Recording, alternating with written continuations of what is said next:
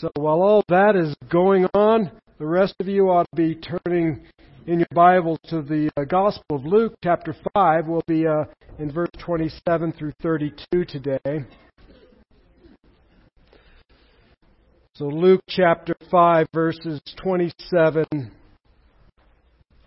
through 32 will be our, our text this morning as we continue our study, as we continue our study through the book through the Gospel of Luke. So, so last week in our in our annual meeting, I, I talked a little bit about uh, the idea of discipleship and how that's become quite a uh, an emphasis for our church and how we are to be disciples who make disciples. Now, when we're going through this idea of discipleship and, and what all that means. We're trying to make sure that we all come to a definition of what it means to be a disciple.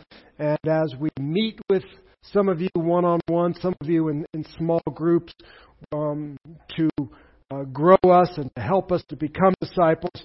We are using a wide range of material, and there's a lot of good material out there on discipleship. Um, we happen to be using uh, some material by a guy by the name of, uh, of Putman, and he's put together some good stuff. But um, Bob Gallaty has put together some some really nice material on on discipleship. But but really, if, if we're going to study discipleship and what it means to be a disciple and how to be a disciple and how to be reproduce as a disciple, all of those resource materials are are really good. But I suppose our best resource material ought to be Jesus, the great disciple maker. So today, we are going to set Putman aside and Gallaty aside and all the other great people who have written on this marvelous subject. We're going to put them aside because after all, they draw their material from Jesus, the great disciple maker.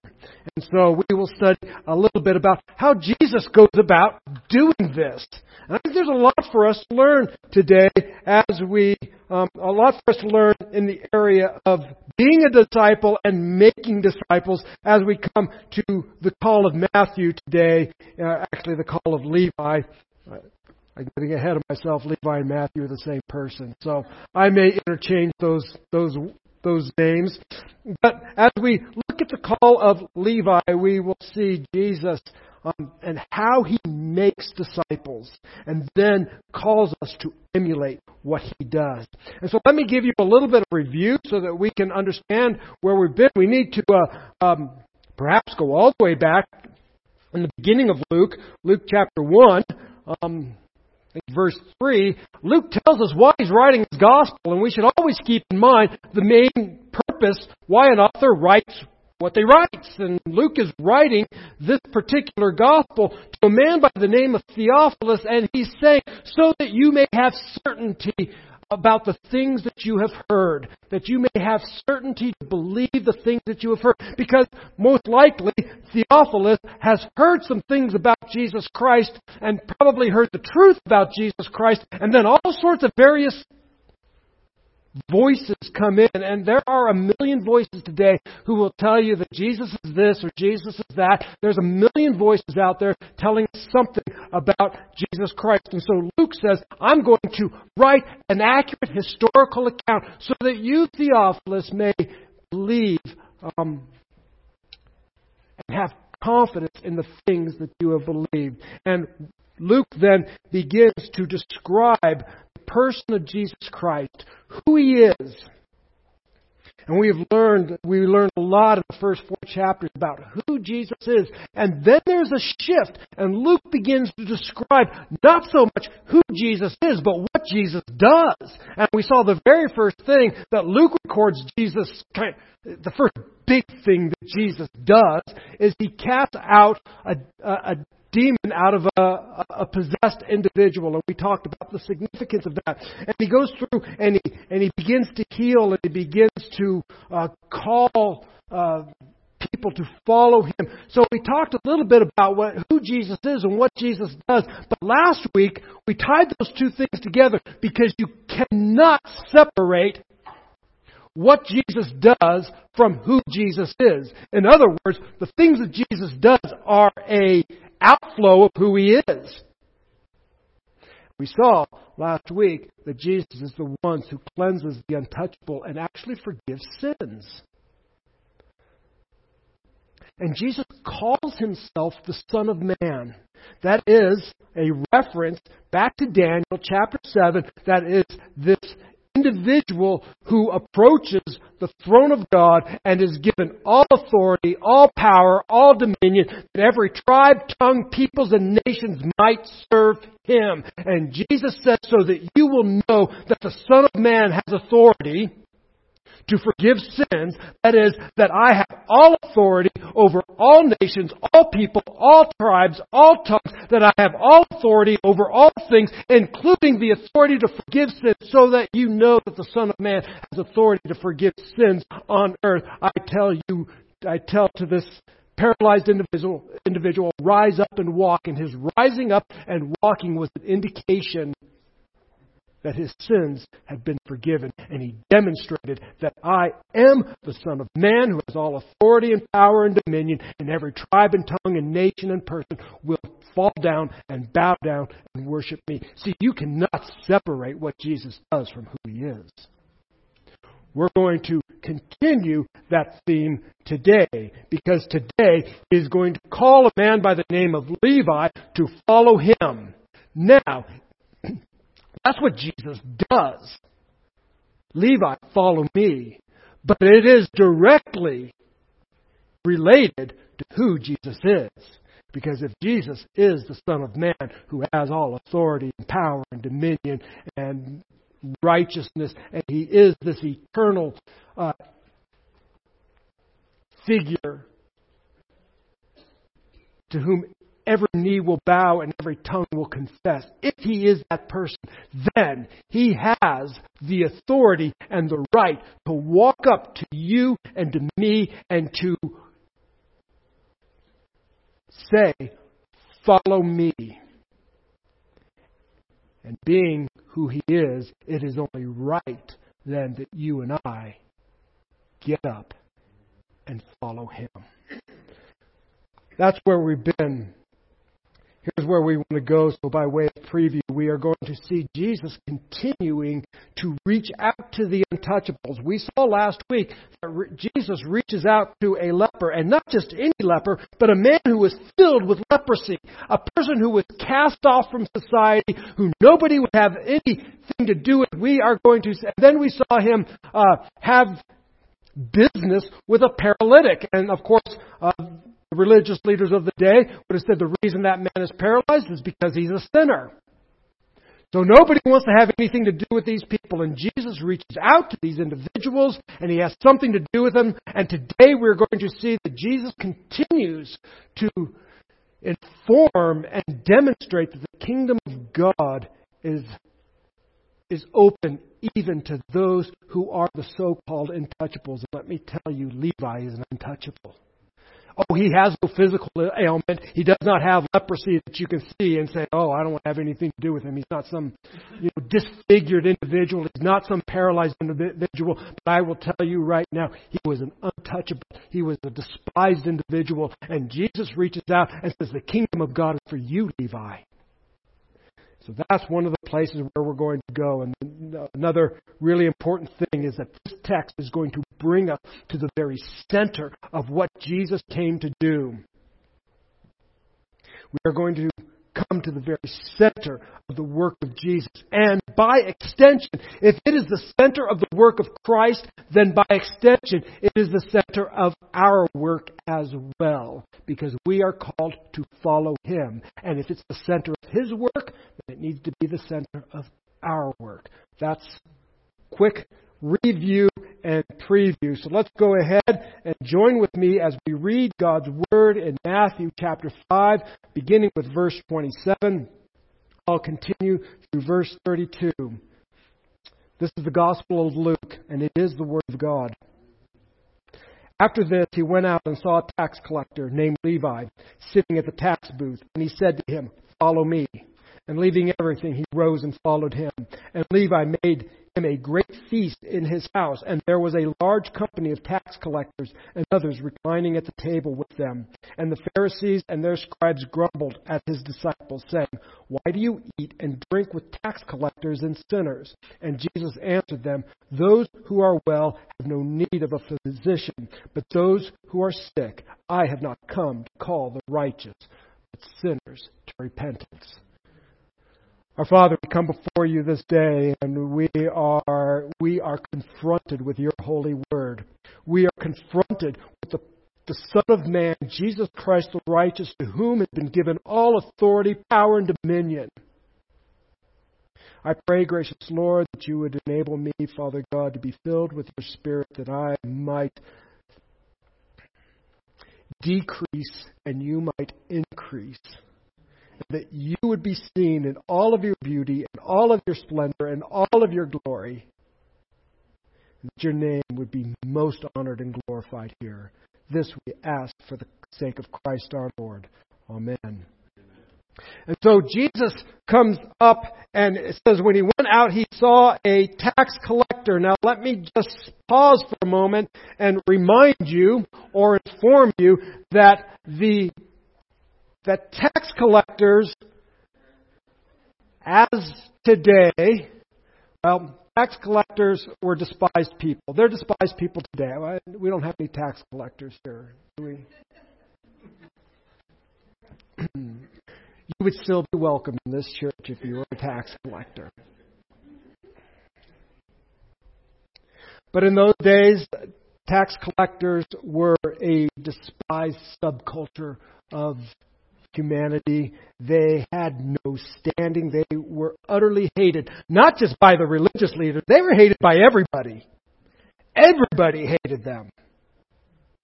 And so Jesus is, it's interesting, Jesus is continuing to gather his disciples and he finds a tax collector. And tax collectors were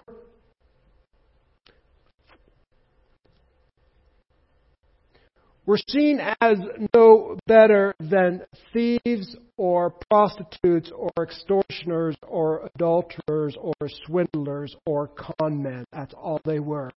They were a despised group. They were not only considered to be wicked, oftentimes they really were wicked. They weren't just misunderstood people. I'm sure there were some honest tax collectors. And you'll remember when John the Baptist was preaching, remember one of the groups, three groups came up to John the Baptist and heard the message of repentance to prepare for the kingdom of God because the king was on his way. And one of the groups that came to John the Baptist were tax collectors and said, what should we do? And John basically said, stop ripping people off. That's kind of my paraphrase. Only take what's required of you. And so I'm sure there were some honest tax collectors, but the majority of them were swindlers and con men, oppressors, and, and they just made their money on the back of honest, hardworking people. They were not only considered wicked, they most often were wicked. You see, they were despised because, of course, anybody who takes your money unjustly, you're not going to like. But they worked for Rome. All right, so you remember this is this is in Israel. And Israel is an occupied country. And they are occupied by the Rome, by Rome. And so there's this constant reminder that we are an occupied people. And instead of rising up and resisting the government, these Jews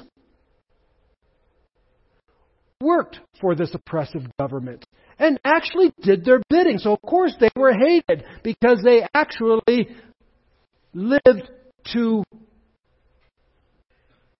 prosper and promote this oppressive government.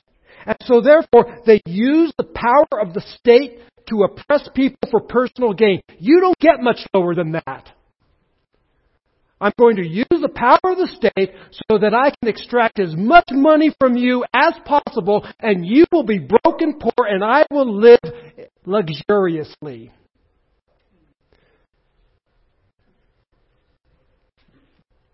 Let's face it, we wouldn't be too thrilled with Levi. And Levi had a very lucrative business. And Jesus says, and he went out and he saw a tax collector named Levi sitting at the tax booth, and he said, Follow me. What an amazing thing. I've just described to you the type of person Levi was. And Jesus comes along and says, Ah, Levi, just the type of person I'm looking for. This is who I want to be one of my disciples. This is who I want to be one of my followers. This is one of the people who I'm calling to pour my life into and transform. Let's face it, you and I probably don't, might not choose Levi as a target.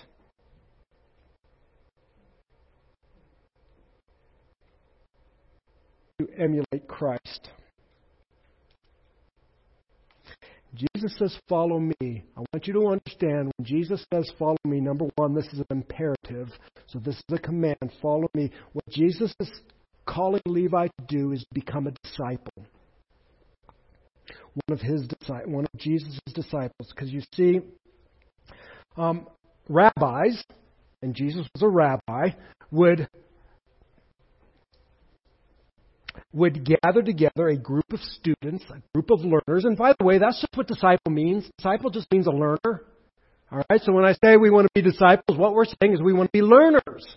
And so rabbi would go around and gather together a group of learners, a group of students. And what would they do? They would walk behind the rabbi they would commit his teachings to memory. And so the rabbi would be walking along, his disciples would be following him, and he would be teaching them, and they would commit his teaching to memory. This is why he says, Follow me. I think it's important that Jesus, when he calls a disciple, he says, Follow me. He does not say, Let me walk alongside with you.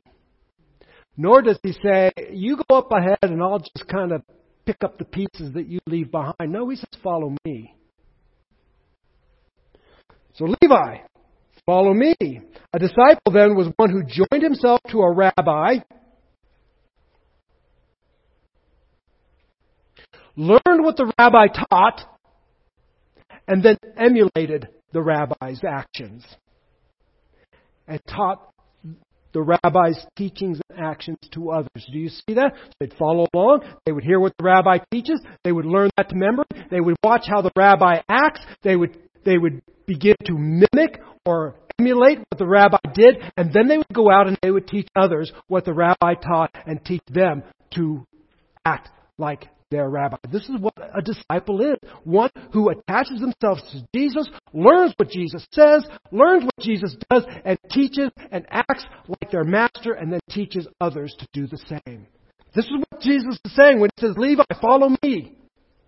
I'm asking you to, I'm calling you to do this. So a disciple then is one who commits his life to the teachings of Jesus, listens to his lessons, seeks to understand them, and then mirrors the example. In other words, to be a follower of Christ, to be a disciple of Christ, is to be a little Christ. Now, please don't think that I'm saying that you are going to somehow be the, the eternal second person of the Trinity when I say you are going to be a little Christ. But you remember, Christians were called Christians in Antioch, and it just simply means it was a mocking term at the time, and it means little Christ. Oh, you think you are a little Christ? You just follow after your rabbi master Jesus Christ, and you just do the things he does, and you talk the way he talks, and you you act the way he acts. You guys are just little Christ. Yes.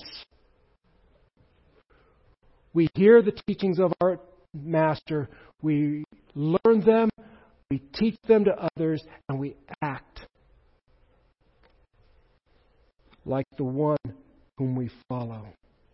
And so Jesus comes to Levi, the tax collector, and says, You're just the type of person I'm looking for. Follow me. And Levi left everything and rose and followed him. Oh, there's so much here. First of all, Levi left everything behind. Levi the tax collector left everything behind. Let me um, just probe a little deeper into the idea of what a uh, tax. There were a number of types of tax collectors in Israel in these days, and there were some who collected ta- taxes for the temple. We're not going to talk about those types of tax collectors. We're going to talk about the types of tax collectors who um, worked for the Roman government and collected taxes, taxes, taxes for the government. There were two types of um, tax collectors, and the first type I want to just briefly mention, we'll get introduced to this type a little bit later in the book of Luke, and that is the archetelones. Let me get that right. Archetelones. And the arche just means chief or head, and telones is tax collector. So he is an arche, a head, top dog, tax collector. And basically, this would be the type of guy who would have perhaps a chain of tax collecting booths.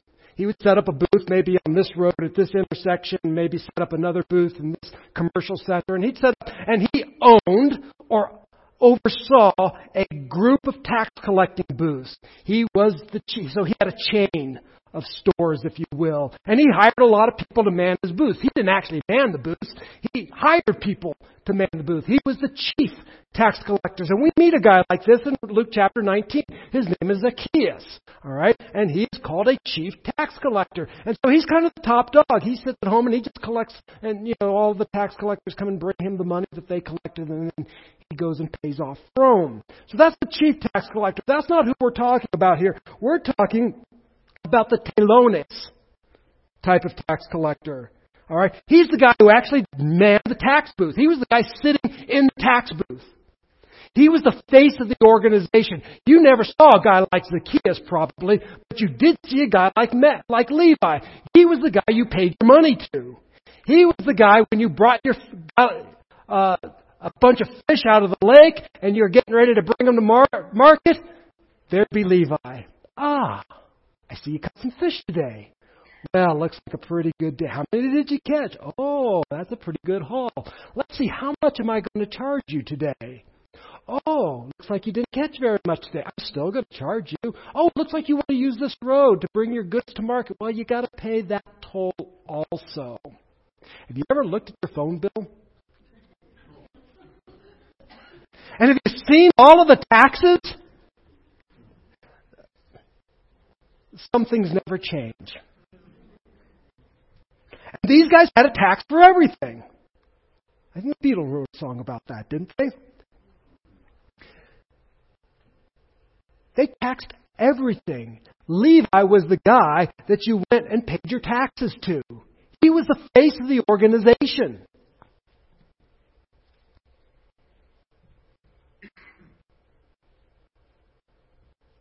And so he was the one who certainly would have been despised. Now you think, all of this is happening in Capernaum. So think about this. Peter and James and John, they were fishermen, and guess where they were based? In Capernaum. Text doesn't say so, and so I won't be utterly dogmatic about it. But I would say with a high degree of certainty that Peter, James, and John knew Levi the tax collector. And they didn't know him because they liked him.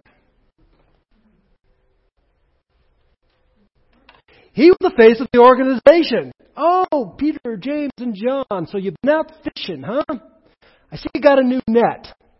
Well, you know what? Did you pay the taxes on that new net? I'm going to get you. Oh, you got to you repaired your boat, did you? So your boat's worth more now, huh? I think you owe some taxes. Oh, how many fish did you catch tonight?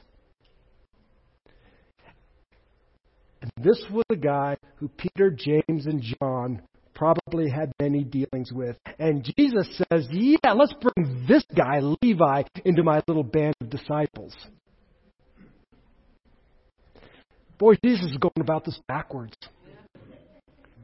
He's getting a whole bunch of people who just don't like each other. And he's saying, that's going to be my band of followers. A whole bunch of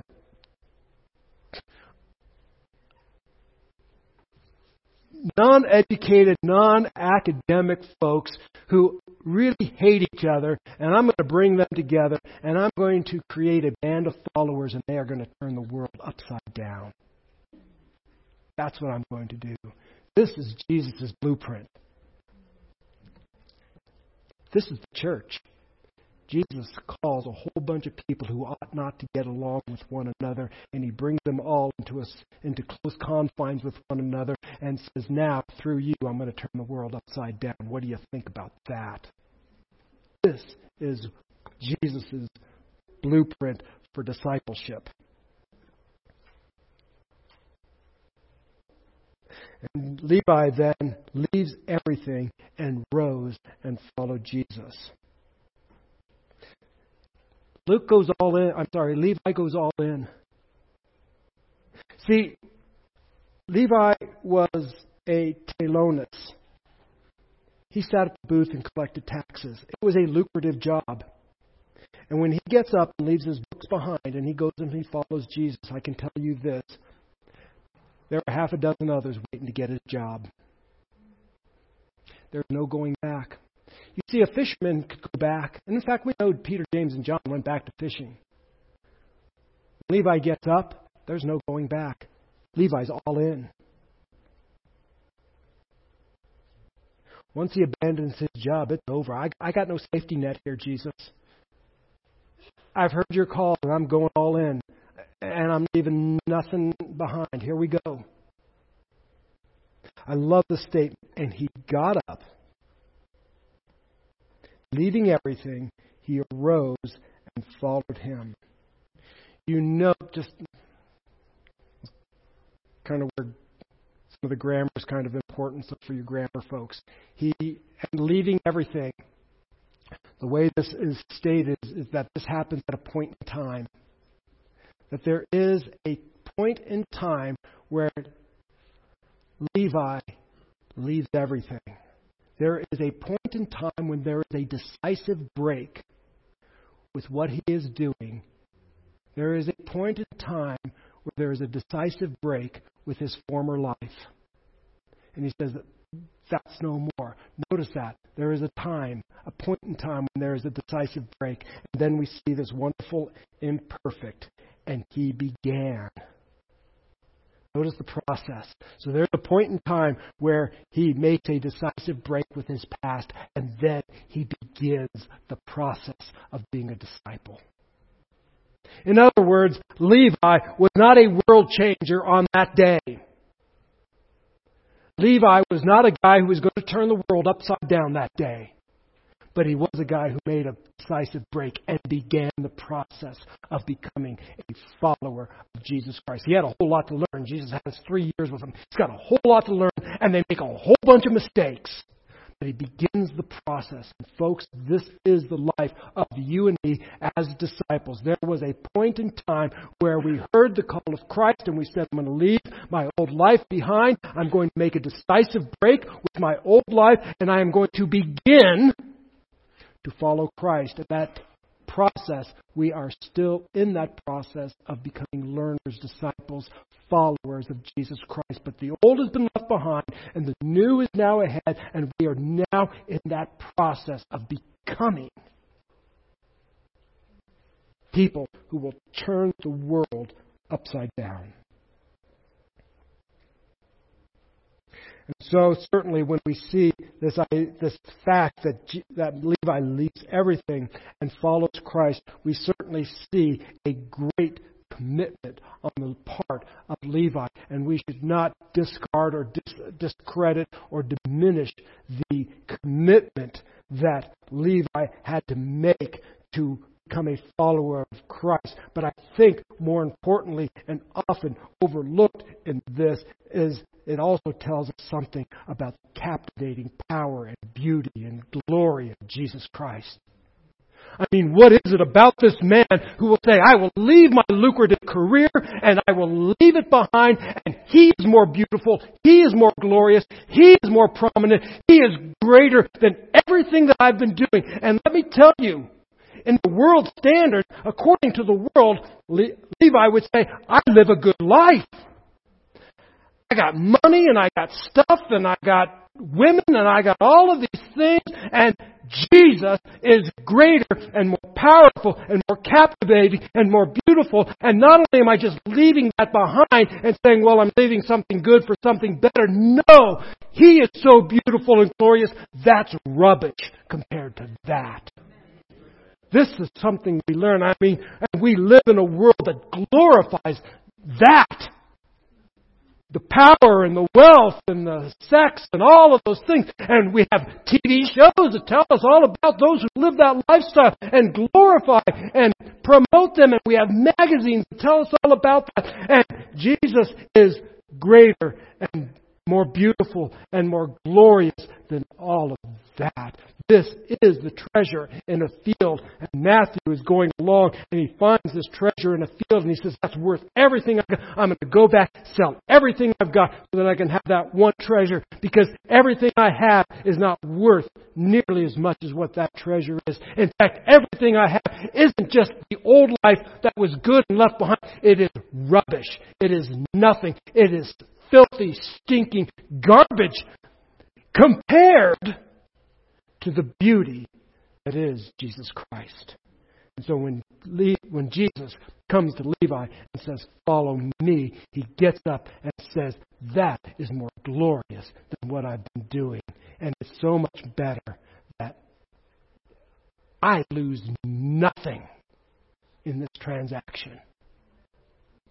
And so, folks, as disciples, when we get up and we follow Christ, we lose nothing.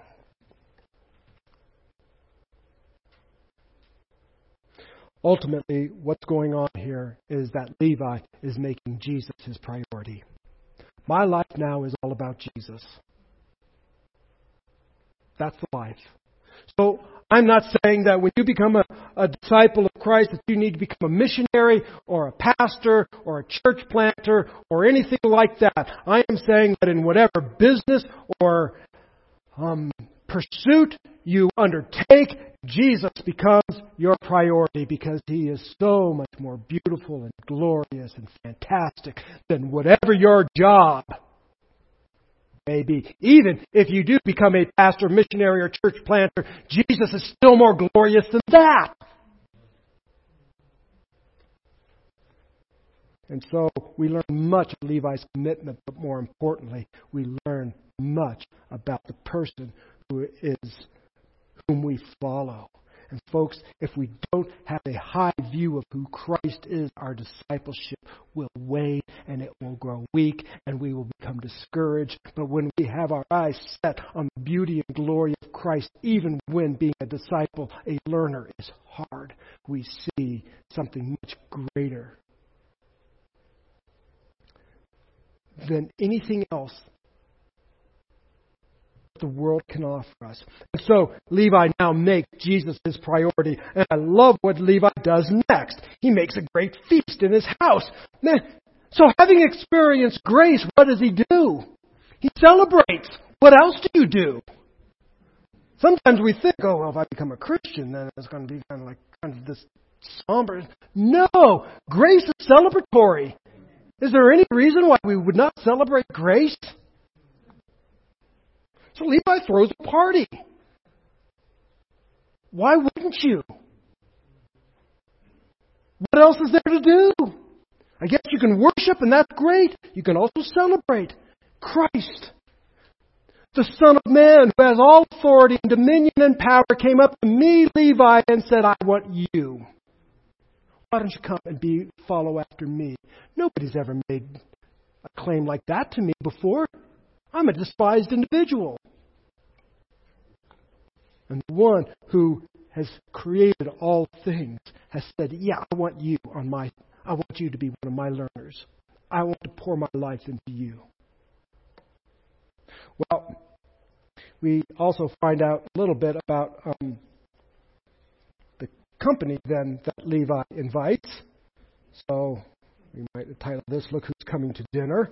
And he, see, he, he, he calls for tax collectors. I love the scriptures. Tax collectors and sinners, as though tax collectors are this separate group of sinners. I, I don't. They're so bad they get their own category because there's regular sinners over here. You know, swindlers and prostitutes and adulterers and murderers. They're over here. But then there's those really bad tax collectors. You guys are one thing, but oh man, then there are tax collectors, tax collectors and sinners. These are the friends who Levi invites, and probably because that's all the friends Levi has. Some of the other accounts say that there were some followers of Christ, so I suppose Levi had some, some acquaintances with some, some disciples, but it sounds to me like Levi just knows a bunch of heathens. I don't know, when I became a Christian, I didn't know any Christians. I didn't even have a Christian lead me to Christ. I did it by myself in my room. I wouldn't say by myself, but I was alone in my room. There was nobody there saying, say this prayer or do this thing or whatever. Just the presence of God was there, and I said, Oh my goodness, you are holy and I'm not. And so I don't know what I'm doing here, but here I am. And all my friends, I don't think any of them were tax collectors, but they were all sinners. And so was I. And that's all I knew.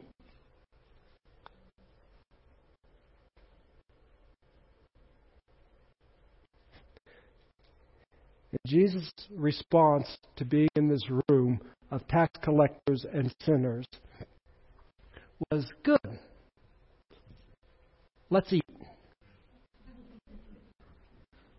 And, and, we trivialize and minimize eating in our culture, but it, it's it's a big deal in the Middle East to eat with someone. And they fellowship. They were reclining at the table with one another. That is, they're kind of leaning on one another's shoulders and just hanging out. Jesus fellowshipped.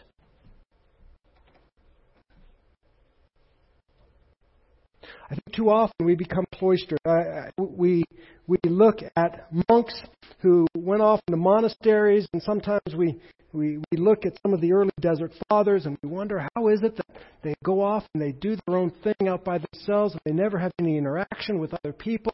And I, I wonder that I, I don't know how they that happens. And yet I look around our lives and I think perhaps we, we have done the same thing. We've not built monasteries, but we make sure that everything we do and everywhere we go, that I have all of my, I'm on the Christian softball league and the Christian bowling league and I work for a Christian company and I go to Christian entertainment and all of these things and all of the things we do, we've cloistered ourselves and Jesus is now right smack dab in the midst of tax collectors and sinners and he's eating and enjoying fellowship with them. It's especially difficult as a pastor. The majority of the conferences and the majority of meetings that I have are with other believers. Most of the time, I'm not around tax collectors and sinners. I try to make some effort, and I would encourage you. A lot of you are in a different role. If you're working, you may not work with everybody who's a believer. Some of the people you may work with may be, well, either a tax collector or a sinner. You know, they haven't they, they haven't followed Christ when He said, "Follow me." I have to be very intentional. I, most of the people, most of the time when I'm uh, hiking or, or cycling, most of the time, except like this last week, I was I was riding my bike this week with a lot of believers. But most of the time, I ride with unbelievers. Part of that is intentional. Now, we're going. A couple of us are going for a bike ride after church. So if you see me taking off with Sam and and uh, and Scott, don't think, oh, that must be the sinners that John. Is that are they tax collectors or are they sinners? Please don't mistake them for for that. Um, so, um, but so oftentimes we become so cloistered. And somebody might ask, well, what about all of the passages of text that say things like, well, bad company corrupts good morals, and Proverbs says, you know, be careful about who you associate and fellowship with. And that's a tough question. No doubt about it. Because on the one hand, we see Jesus hanging out with tax collectors and sinners. He is not approving their lifestyle, but he's there with them. I would say that if we socialize for the purpose of acceptance, perhaps we are nearing a place where we would compromise. And you need to know, you need to be led by the Spirit. Perhaps this particular environment might be one that is not for you, but that does not mean that you cannot ever have uh, an association with a tax collector and, and a sinner. After all, folks, all disciples are sinners. Some have been redeemed by the blood of Christ, but we're all, and all tax, and all disciples are former rebels. That's just the bottom line. None of us came into this thing pure. None of us came into this thing as upright individuals. We all came in, and somebody met Jesus and invited you and I, tax collectors and sinners, to meet the Jesus that they were celebrating. And we said, hey, he, he is something. I should listen to him. And so, one of the things I think we often fail to do is we are so busy condemning so called tax collectors and sinners that are out there that we forget. Paul tells us, Paul tells us, what do I have to do with judging outsiders? We're so busy making sure that we separate from the outsiders, but we are quick to associate with rebellious brothers and sisters. Look at this passage of text. In 1 Corinthians, this is what Paul says. says, I wrote to you in my letter not to associate with sexually immoral people. Well, there it is. Right there. Don't associate with sexually immoral people. All those bad adulterers and fornicators out there. Don't associate with them. Oh, but wait. Not at all meeting the sexually immoral of this world, or the greedy and swindlers or idolaters, since then you would need to go out of the world, out of this world. But now I am writing to you not to associate with anyone who bears the name of a brother, if he is guilty of sexual immorality or greed or is an idolater or a reviler or a drunkard or a swindler, not even to eat with such a one. For what have I to do with judging outsiders? It is, is it not those inside the church whom you are to judge? God judges those outside. Purge the evil person. We are often quick to make sure that we associate with the rebellious who calls themselves a brother or sister in the Lord while condemning those outside. And it seems as though Paul is saying, listen, God will judge them. We need to purge ourselves of the evil that is in our midst. And so too often we separate ourselves from non believing sinners and we ex- um, and associate with sinning brethren, which is, seems to be the opposite of what Paul is saying.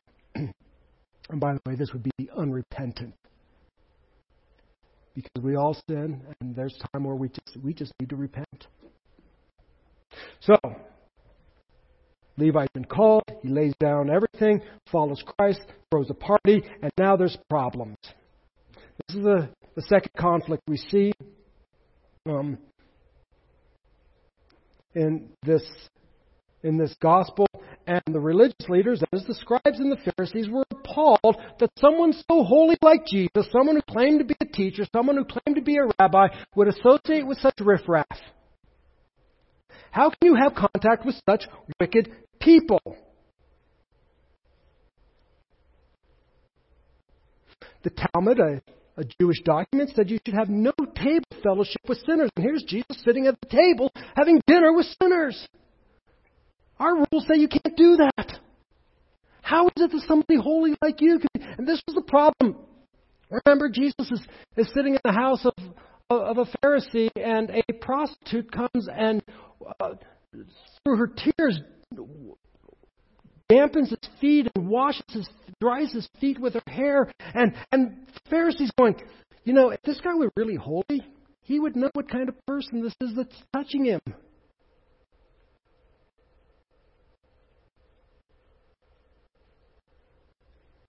Jesus turns around and condemns the man and forgives the woman.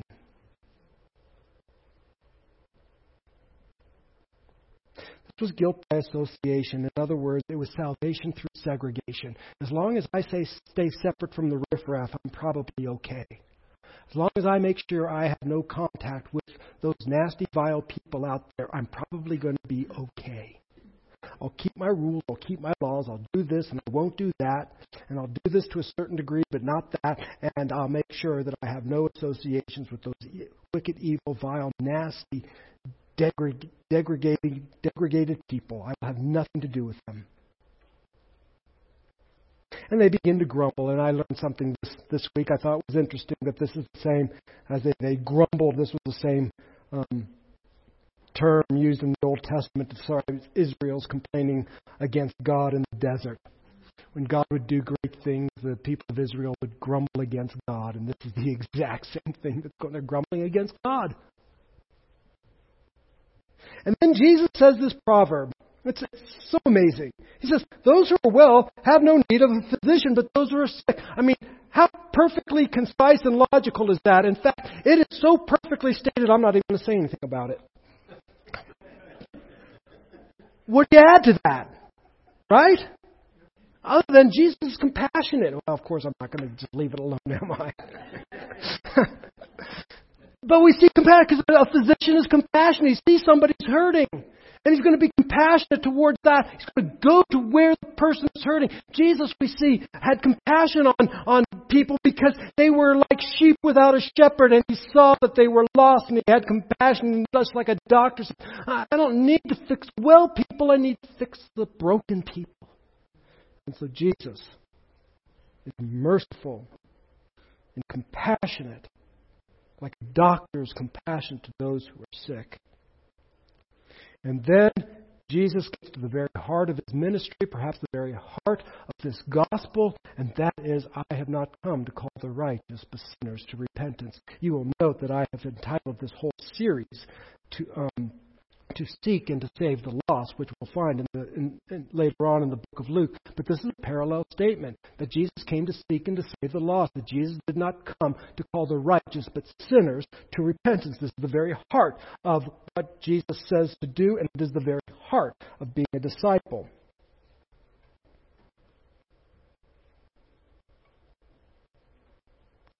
I would like to point out Levi's actions, you might say, well, what does repentance mean? Well, we can simply say it's to turn around and walk the other direction. I think that's a great definition. But let's learn from our text what repentance is, because Levi provides us a great example of what repentance is. First of all, it is to turn from sin to Christ. This was a decisive action. He laid down his old life. He set everything of his old life aside. And he began to follow Christ.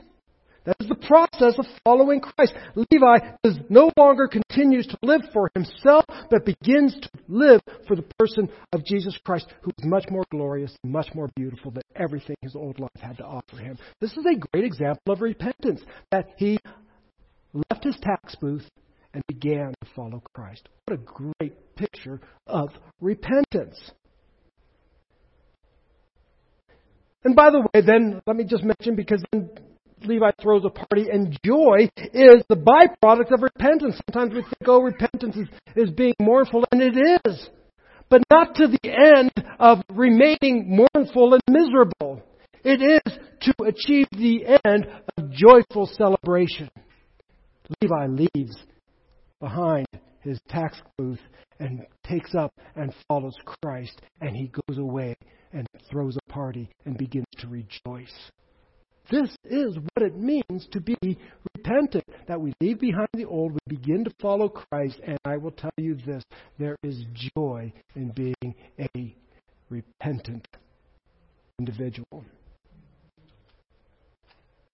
You might say, well, wait a second. Jesus said, I didn't come to call the righteous. Now, I thought the Bible said there were none righteous. Well, you're right. There are none righteous. Jesus is being a little bit sarcastic here, maybe a little bit ironic certainly sarcastic.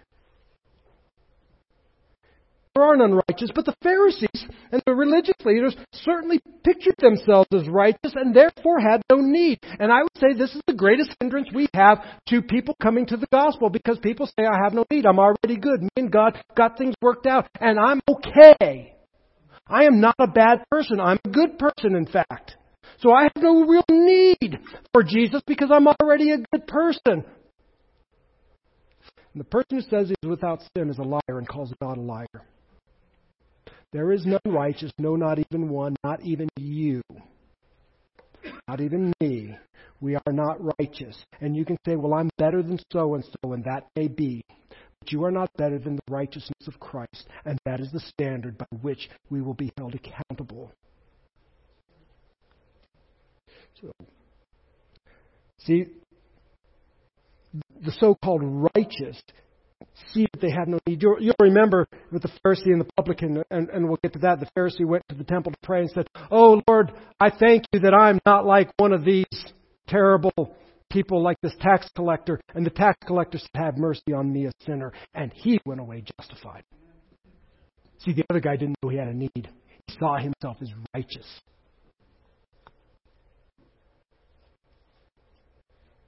And so people cannot repent because they see no need and they see themselves as already okay or already just before God. But Jesus came to call the sick. Jesus came to call the sinners. Jesus came to call the outcast. He came to call the untouchables like a leper, like a paralytic, like demon possessed people, and like a scum of the earth guy like Levi. Jesus said, Yep, you're the people I want. See, these other folks, they see they have, they have no need for me. But you have see that your need for me, and you are the ones for whom the kingdom of God has opened. And so Jesus came to call the sick. He came to call sinners and all who recognize that without Jesus they are lost. And if you are a Christian, there became a day or a time or at some point you realize that without Christ you are lost and on your way to face eternity outside of God's love and outside of outside of Christ. And that is a horrible, horrible place to be. There was a day when I was 18 years old and I sat in my room and I said, I thought I was okay. I thought I was good. I thought I had it together. I thought everything was okay. And now I see the beauty and the glory of Jesus Christ. And not only am I not okay, I am a miserable, Woe is me, I am undone. Will you have mercy on me, Lord, a sinner? And on that day, Jesus said, I will no, no way cast you out. He called me his own, and I don't know why. All I know is that grace. That's all I know. Undeserved favor from the Almighty God, the Son of Man, who has all authority, all power, all dominion forever and ever and ever, said, You are now mine. really? So I'll conclude with this. Folks, Jesus came to call sinners. And relating this back to what it means to be a disciple is this. All current disciples were former rebels. We all rebelled against the one true King of Kings. And you, we should note this, that Jesus does not wait for sinners to come to Him. He went to them. We cannot sit here and wait for people to walk in those doors and say, Here I am, a sinner, and I need to repent. That may happen and that can happen. But I will tell you this it is, if we are going to emulate, remember what does the disciple do? They begin to copy what their master does. Jesus went out looking for them. We need to go out into the world and seek out the lost. God is the great missionary. He always has been, He always will be, but He calls us to do the same. And He accepts them where they are, and then He transforms them into what He desires. He has compassion on them, and so, so oftentimes we look at folks and we say, oh, what wicked, horrible people. They, they hate the gospel that I love so much, and they call me names, and they despise the things that we stand for. Well, of course they do. What else are they going to do? I pray that we would have compassion. Um, the, because you and I, I remember laughing to scorn people who told me the gospel. And I called them all the names that that you'd call somebody. And I mocked them and laughed at them. But Christ still had compassion. Somebody had compassion. Somebody prayed. See, we have compassion because they are wandering around lost like sheep without a shepherd. And the frightening thing is they don't know they don't have a shepherd. They think that they're okay. They think they're protected, but they are not. We need to be compassionate and not say those evil, vile, wicked people. But Lord, how do I have compassion on them? How do I see them as you see them? Folks, we cannot cloister ourselves. It's great to gather together and join together in corporate public worship. We need to do that. And then when we walk out those doors, share the gospel. Be amongst people who don't know the gospel. And ultimately, this, folks, a disciple makes Jesus their priority. Is Jesus the priority in your life? Are you a disciple of Christ? Is he, is he your priority? And realize this, folks, it's a process. It doesn't happen overnight. And we're all kind of on that process, moving along, and we're all at different places. But are we in the process? So, Jesus called us to be disciples. We need to be disciples who make disciples. And that's our goal. That's our mission. That's who we are. We have a perfect example. We've got great books out there, but we've got a greater example in Jesus Christ, our Lord and Savior. Let's stand and let's pray. our Father, we thank you for the day that you've given us and for your word. We thank you for Levi and all that we learn from him. We thank you for Jesus Christ who teaches us. I pray, Lord God, that we would learn the words of Christ, that we would follow them, obey them, teach them to others, and reproduce ourselves and make more disciples. So grant us favor and wisdom now, for Christ's sake. Amen.